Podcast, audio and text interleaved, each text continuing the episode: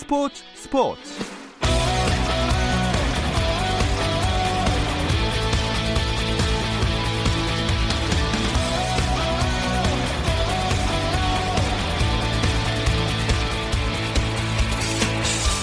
스포츠가 있는 저녁 어떠신가요? 아나운서 김종현입니다. 오늘 하루 스포츠계를 돌아보는 스포츠 타임라인으로 김종현의 스포츠 스포츠 출발합니다.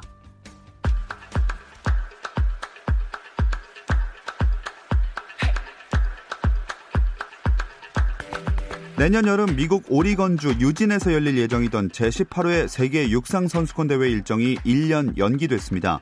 세계 육상 연맹은 코로나19로 도쿄 올림픽이 1년 연기됨에 따라 당초 내년 8월에 예정했던 세계 육상 선수권 대회 일정을 1년 연기해 2022년 7월 15일부터 24일까지 치른다고 발표했습니다.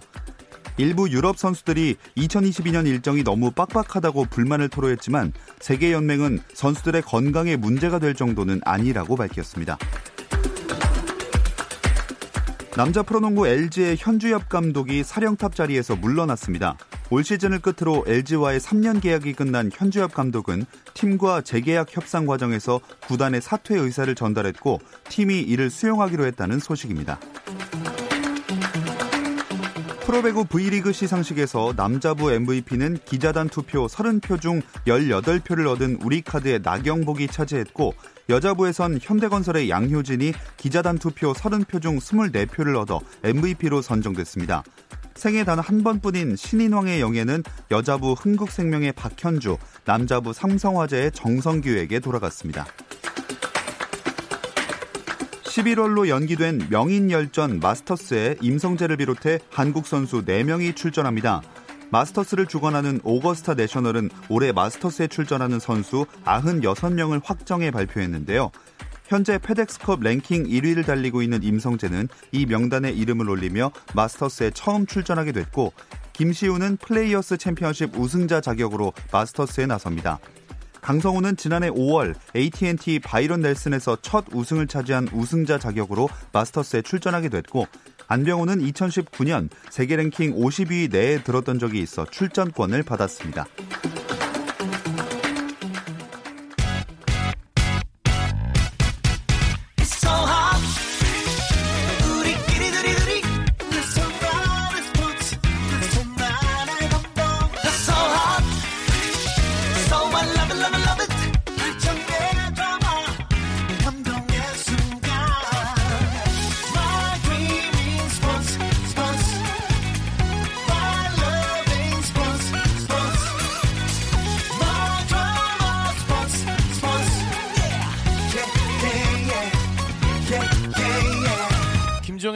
스포츠 스포츠.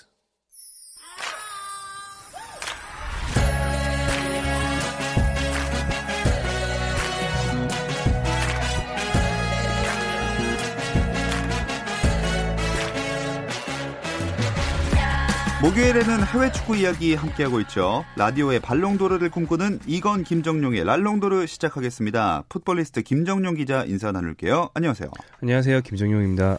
네, 스포츠 팬들을 포함해서 참 모든 국민들이 이렇게 지쳐가고 있는 상황인데 그래도 우리나라는 스포츠 재개 가능성이 조심스럽게나마 이야기되고 있네요. 네, 오늘 오전 중앙재난안전대책본부에서 스포츠 재개 시점에 대한 언급이 있었습니다.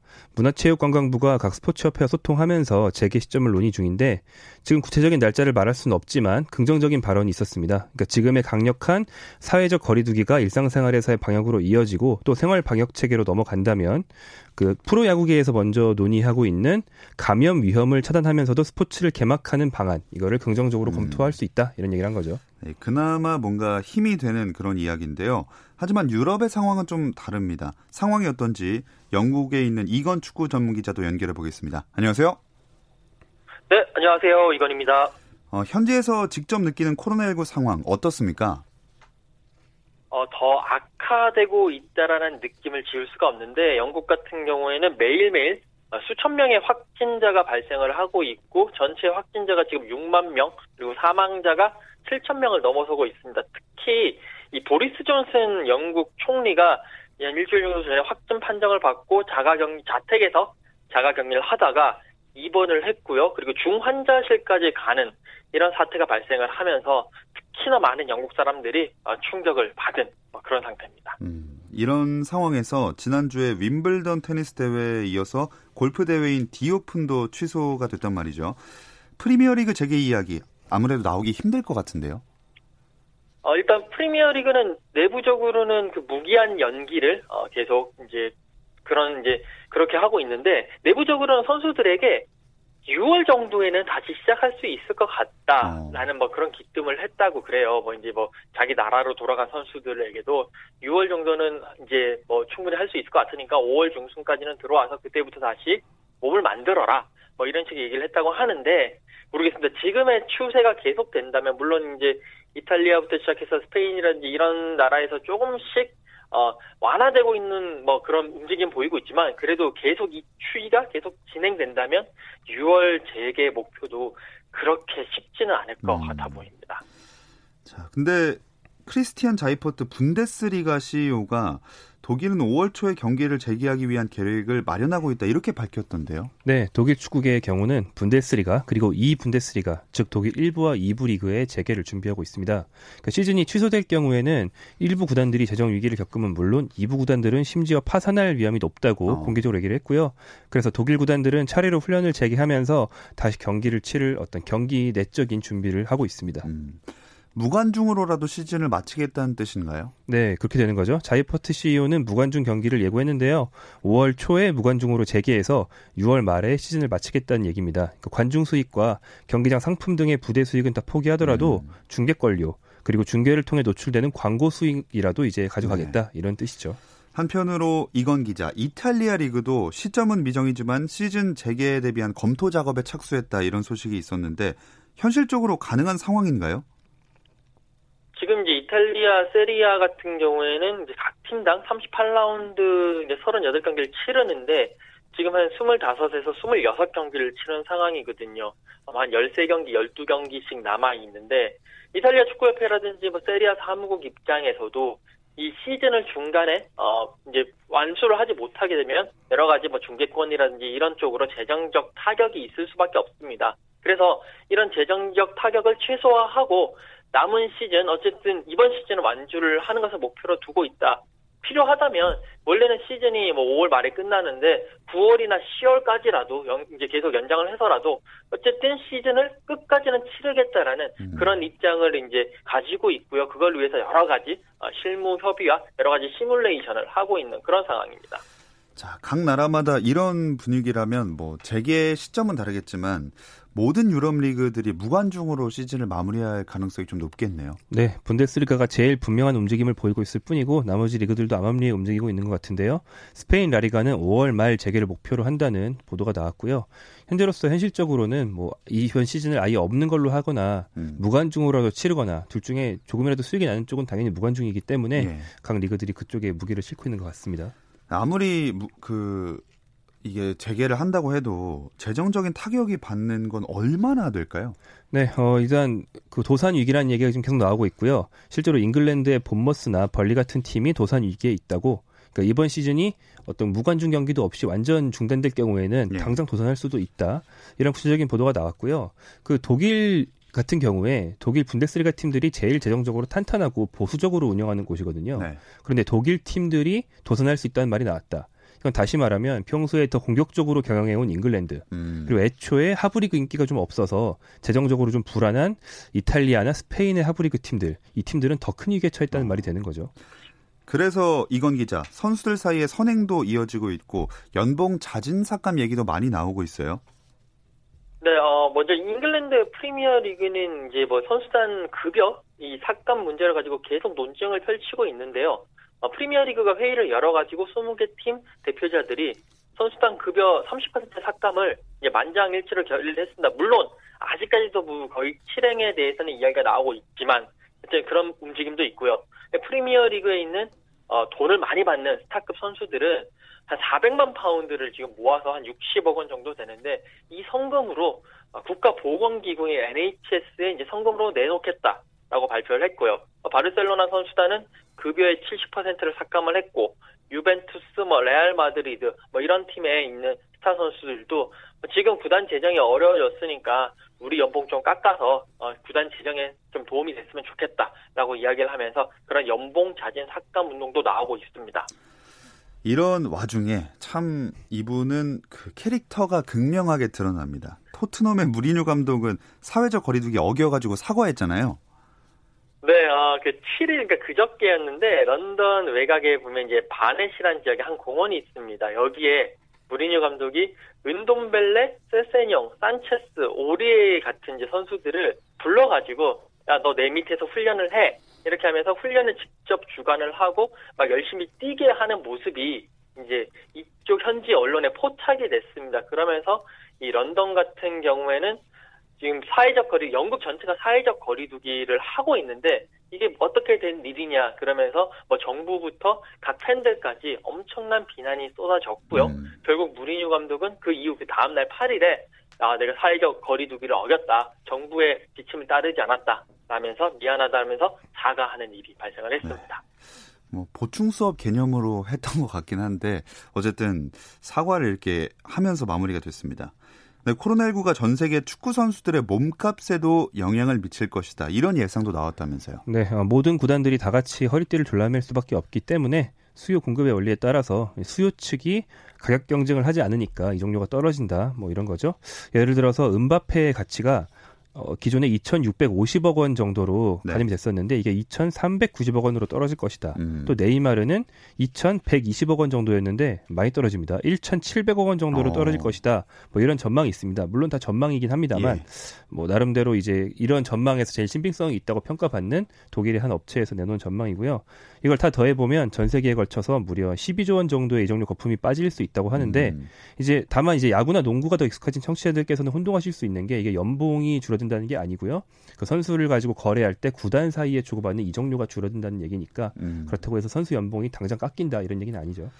우리에게는 제일 관심이 가는 건 역시 손흥민 선수의 몸값일 텐데 얼마 정도 빠지는 겁니까? 네, 이 매체가 손흥민 선수의 추정 이적료를 작년 12월에 1천억 원 정도로 평가했었어요. 근데 지금은 어 860억 정도로, 음. 그러니까 20%나 줄었습니다. 다만 이제 그렇다고 해서 이적이 수월해졌다는 뜻은 아닌데요. 왜냐하면 토트넘이 몸값을 작게 잡았다는 뜻이 아니고 손흥민을 사려고 하는 팀들이 돈을 안 쓰려고 든다. 음. 이런 의미니까 그렇다고 이적이 수월해진 건 아니죠. 이런 게 뭐 집값이랑 비슷한 거죠. 실제로 팔리기 전까지는 어, 믿을 수 없는 뭐 그때그때 달라지는 그런 수치이기 때문에 너무 걱정하시거나 그러진 않으셔도 될 것 같습니다. 그리고 이건 기자, 토트넘이 공식적으로 손흥민 선수 입대를 발표했는데 현지에서도 이 소식에 많은 관심을 보였다고 들었습니다. 네, 뭐 아주 정말 큰 관심이었는데요. 이제 어제 4월 8일자 신문을 보면 대부분의 매체들이 선수의 어, 얼굴을 이제 그 군인에게 합성을 한 그런 사진을 올리면서 손흥민 선수가 4월 20일에 어, 해병대에 입소를 하게 되고 뭐 화생방 훈련이라든지 어, 그리고 행군이라든지 그다음에 어, 실전 사격 훈련이나 이런 걸 받게 된다라고 하면서 상당히 관심 있게 이 소식을 다뤘습니다. 이제 뭐 잉글랜드 현지에서는 영국에서는 이 프로 선수가 한창 전성기에 갑자기 기초 군사 훈련을 받으러 간다라는 것 자체가 정말 신기한 개념이기 음. 때문에 거기에 이제 여러 가지 관심들이 더해지면서 여러 가지 패러디 사진들과 함께 많은 이야기거리들이 또 나오고 있습니다. 그 그런 게 있더라고요. 그 이쪽에서는 부대 차렷할 때 attention이라고 하잖아요 네네. 영어로. 그래서 거기다가 손흥민 선수 이름을 합정, 합성해서 어텐손 이런 헤드라인의 기사가 예. 있더라고요. 예, 사진도 같이 나와 있는데 네. 아마 인터넷에서 찾아보시면 굉장히 한번 웃고 지나가실 네. 수 있을 것 같습니다. 자, 이제 코로나19 시국에 랄롱도르가 야심차게 내놓은 코너죠. 랄롱도르 아카이브로 넘어가 볼 텐데요. 이 이야기는 잠시 쉬었다 와서 나눠보겠습니다.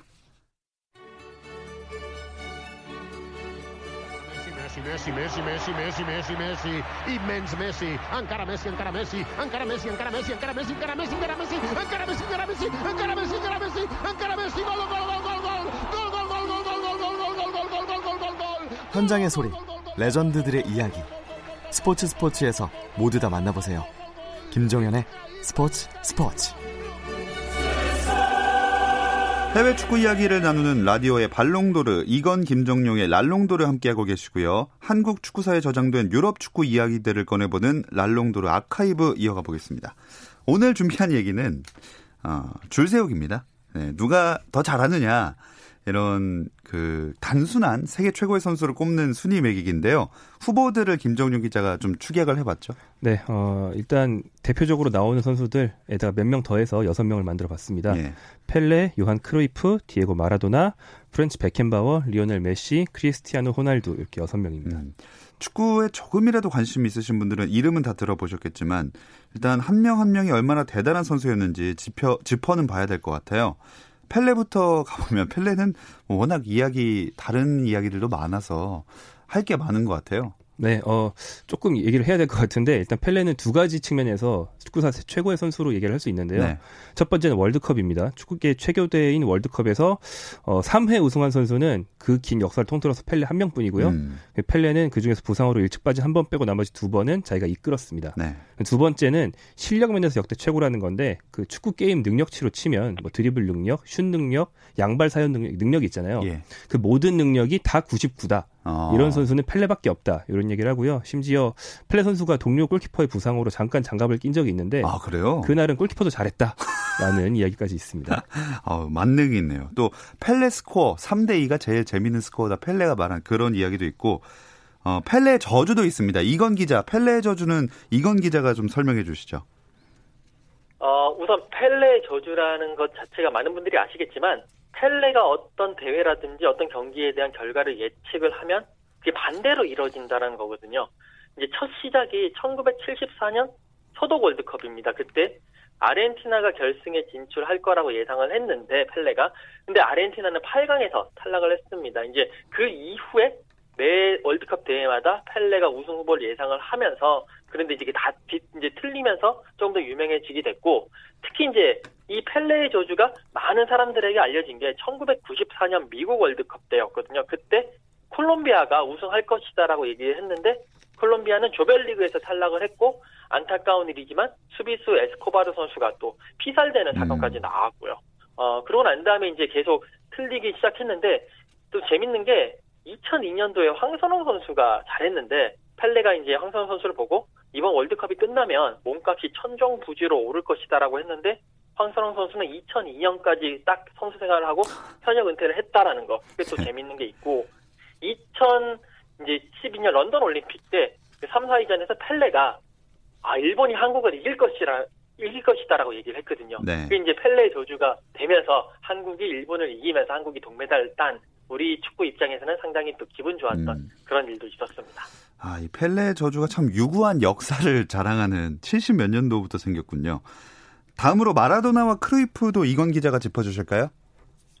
어, 이 두 선수를 짧은 시간에 얘기한다는 것 자체가 쉽지는 않은데 일단 뭐 핵심만 말씀을 드리자면 디에고 마라도나 선수는 일단 아르헨티나에서 메시 이전에 마라도나가 있었고 어, 축구가 팀 스포츠인데 그 팀 스포츠라는 상식을 깨버린 선수다. 그러니까 원맨쇼라는 말도 어울리지 않고 원맨쇼의 원맨 그 자체인 선수다라고 음. 할 수가 있을 것 같고요.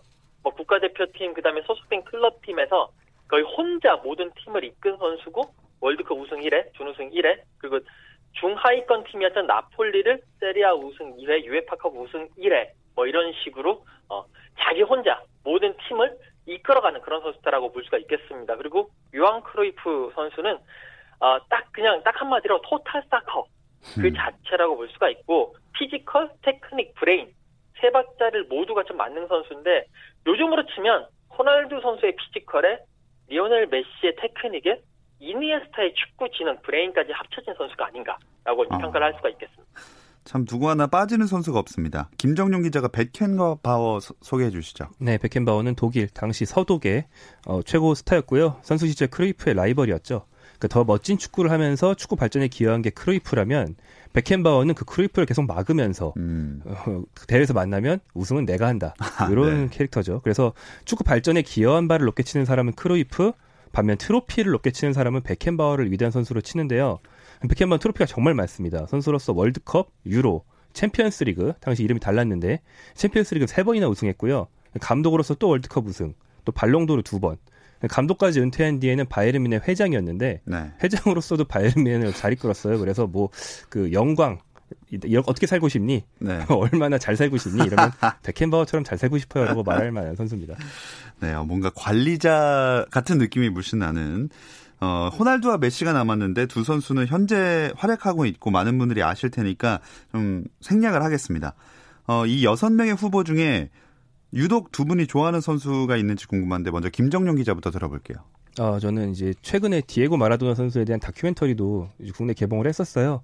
그러면서 이제 이탈리아 축구에도 관심이 많고 마라도나 선수의 이게 그 어떤 활약상에 약간 관심이 많이 생겼는데 음. 이 사람이 이게 아주 좋은 사람은 아니고 때로는 이상한 말, 좀 폭력적인 말도 많이 하지만 그런 괴인 같은 성향이 되게 예. 매력적으로 드러날 때가 많습니다. 음. 뭐 이를테면 뭐 나 이탈리아의 남북 감정이 굉장히 심해서 북부에 잘 사는 사람들이 나폴리 같은 남부에 못 사는 사람들을 많이 차별하는데 네. 그런 감정을 되게 어떤 증폭시키면서 이용하는 것처럼 보이면서도 그들의 울분을 풀어주는 음. 이런 걸 오히려 아르헨티나 사람이 마라도나가 대신 해주기도 했고 또 나중에는 그 피델 카스트로라든가 예. 되게 의외의 이름들이랑 친분이 생기기도 어. 하고 좀 인생 행보 자체가 제일 흥미로운 사람은 마라도나라고 할수 네. 있을 것 같습니다.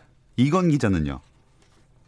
저는 프란츠 베켄바워와 그다음에 요한 크루이프 두 선수에 대한 어, 정말 항상 탐구를 하고 있고 항상 이제 이 두 선수에 대한 어, 여러 가지 공부를 하고 있는데 두 선수가 선수뿐만이 아니라 그러니까 선수 시절에도 엄청난 라이벌로서 그리고 세계 축구를 이끌어갔고요. 그리고 감독 그리고 지도자 그다음에 관리자까지 하면서 축구에 많은 영향을 끼쳤기 때문에 이 두 사람에 대한 어, 지대한 관심을 가지고 있습니다. 음.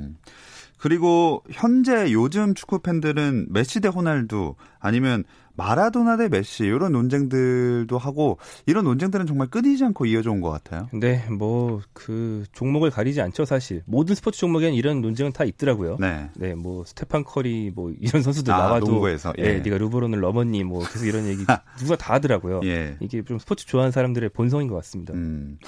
자, 그러면 순위를 이제 본격적으로 매겨 보겠습니다. 저는 개인적으로 이 크루이프나 베켄바워 다 들어는 봤지만 플레이를 많이 보진 못했고요.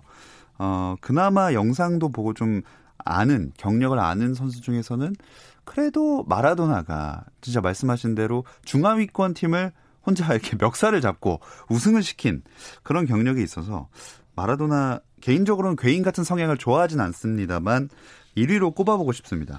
하지만 제 얘기는 뭐 별다른 의미는 없는 거고요. 두 분이 한번 순위를 발표를 하실 텐데 이건 기자부터 하실까요? 어, 저는 일단 순위를 이제 발표를 해 드리자면 일단 1등 펠레, 2등 마라도나, 3등 베켄바와 4등 메시, 5등 크루이프, 6등 호날두 이 순서대로 뽑았습니다. 어, 그 이유는요? 일단 제가 가장 큰그 어, 기준을 삼은 게 월드컵 우승했습니다. 축구에서 아무래도 가장 중요한 것이 월드컵이니까요. 그런데 이제 뭐 그렇게 따지면 펠레, 마라도나는 3회, 2회 우승을 하면서 1등, 2등을 차지하는 거고 이제 베켄바워 선수와 크로이프 선수를 좀 놓고 고민을 했는데 아무래도 크루이프 선수는 월드컵에서는 우승을 못했거든요. 그 74년 소독 월드컵 결승전에서 어, 크루이프가 베켄바워에게 졌기 때문에 어 이제 베켄바워를 조금 더 앞쪽에 했고 사실은 이제 베켄바워 본인도 아마 선수로서는 크루이프가 나보다 나은 선수인지는 모르지만 나는 월드컵을 제패했다라고 음. 얘기를 했기 때문에 저도 그 기준에 따랐고 그다음에 이제 그 약간 포지션 안배도 했어요. 사실 앞에 펠레와 마라도나가 공격수 쪽이라면 베켄바워는 수비수로서 그 정도의 어, 업적을 했기 때문에 이 공격수가 있으면 수비수도 수비도 중요하기 때문에 수비수를 한 3등 정도에 배치를 해야 되지 않겠나 싶어가지고 네. 이런 순위를 매겼습니다. 자 정리하자면 펠레, 마라도나, 베켄바워, 메시, 크루이프, 호날두였고요. 김정용 기자는요? 어, 저는 펠레, 마라도나, 크루이프, 그다음 메시, 그리고 베켄바워, 마지막이 호날두입니다. 어, 거의 똑같고 크루이프, 베켄바워만 바뀌었는데 이러면 그 우승컵을 탐하는 그런 성향 아니십니까? 그러니까 어, 이건 기자가 아, 그렇죠, 이건 기자 그런 거죠. 아, 그렇군요. 네, 제가 네, 아니고 헷갈렸네요. 저는 축구의 순수성. 이건 기자는 어떤 과실, 달콤한 과실. 예. 음, 이유는 한번 들어볼까요? 다른 선수들도? 아, 네. 어, 제, 저부터 얘기할까요? 예. 네. 어, 둘이 좀 많이 달라야 될 텐데, 근데 사실 많이 비슷해서 뭐 크게 재미가 없습니다만, 중요시하는 가치에 따라서 순위를 매긴 건데, 펠레는 가치를 떠나서 1등인 것 같고요. 예. 그 다음에 아우라 측면에서는 마라도나, 그 다음에 축구사에 큰 영향을 미쳤다. 축구 발전에 기여했다. 이런 역사적 의의를 볼 때는 크루이프. 그래서 이런 거를 높게 보는 좀 비평가들은 크루이프를 음. 1등으로 삼는 사람들도 많이 있습니다. 그 다음에는 메시, 그리고 실력이나 의의보다 말 그대로 우승이 많은 선수가 두 명 남았는데 그 중에서는 아무래도 베켄바워가 음. 호날두보다는 우승 업적이 많기 때문에 베켄바워 마지막 어. 호날두 순입니다. 자 보면은 펠레, 마라도나, 크루이프, 메시, 베켄바워, 호날두 펠레를 두 분 다 1위로 꼽아주셨어요. 어 펠레는 그러면 왜 이렇게 단독으로 두 분 다 1위로 꼽혔을까요? 어, 좀 전에 아까도 얘기했던 것처럼 어, 순수한 실력으로 볼때 음. 펠레를 음. 이길 수 있는 사람은 없다. 뭐 이런 어. 얘기들을 많이 하고 뭐 저는 사실 월드컵 주요 경기들과 약간의 하이라이트로 접했지만 이 두 선수 그리고 약간 나이가 들어서 메시까지 다 동시대에 보고 있는 사람들이 있어요. 예를 음. 들면 음. 브라질의 80년대 레전드 미드필더인 지쿠 같은 분이 예.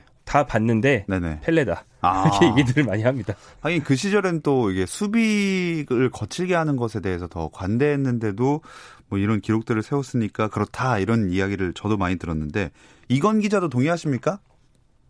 네, 물론 거기에 동의하고 여기다 한 가지 첨언을 하자면 결국 펠레라는 선수는 이 축구를 전 세계적인 글로벌 스포츠로 끌어올리는데 상당한 기여를 한 선수입니다. 결국 축구는 축구 황제 펠레 이전과 이후로 나눌 수 있는데 펠레 이후에는 모든 사람들이 축구를 알고 월드컵을 알게 됐기 때문에 음. 이 펠레가 가지는 축구 역사적인 그런 의미는 정말 대단하다라고밖에 어, 평가할 수 없겠네요. 자, 그리고 1위는 펠레 영광스럽습니다. 하지만 논란의 그 이름 호날두가 두 분 다 꼴찌인데 왜 호날두는 맨 마지막인가요? 어 그게 마지막이 아니고 축구 역사상 6위기 때문에 아 엄청 높은 거긴 합니다만 그렇죠. 예. 네, 근데 이제 제가 뭐 이건 기자처럼 유럽 현장에 있지는 않지만 그래도 메시나 호날두의 경기는 직접 볼 기회가 몇 번 있었는데요. 그 호날두 선수는 좀 축구를 마법처럼 잘해서 감탄을 주는 게 아니고 좀 운동 선수 느낌이라고 해야 될까요? 아. 전력 질주할 땐 육상 선수 같고 중거리 슛 쏠 때는 뭐 투수나 외야수 같고 좀 이렇게 신체 능력만 아주 높은 경제 다달랐고 승리에 대한 갈망이 크다는 느낌이지 메시처럼 막 경기를 좌지우지하는 마법 음. 같은 느낌을 잘 못 주는 선수라고 생각이 됩니다. 아, 이건 기자도 20초 내로 정리해서 말씀해 주시죠.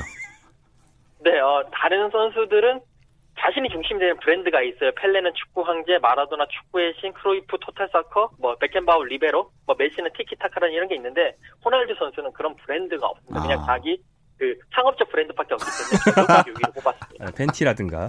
예. 속옷 판매 사업을 열심히 하고 있죠. 자, 뭐 저희가 셋이 의견을 이렇게 주고받아 봤지만 주관적인 의견이고요. 다른 의견도 물론 존중받아야 한다는 점 꼭 말씀드리면서 이건 기자와는 여기서 인사 나누겠습니다. 고맙습니다. 네, 감사합니다. 네, 그리고 김정용 기자와도 다음 주에 또 다른 주제로 만나겠습니다. 고맙습니다. 고맙습니다. 내일도 저녁 8시 30분에 함께 해주세요. 김종현의 스포츠 스포츠.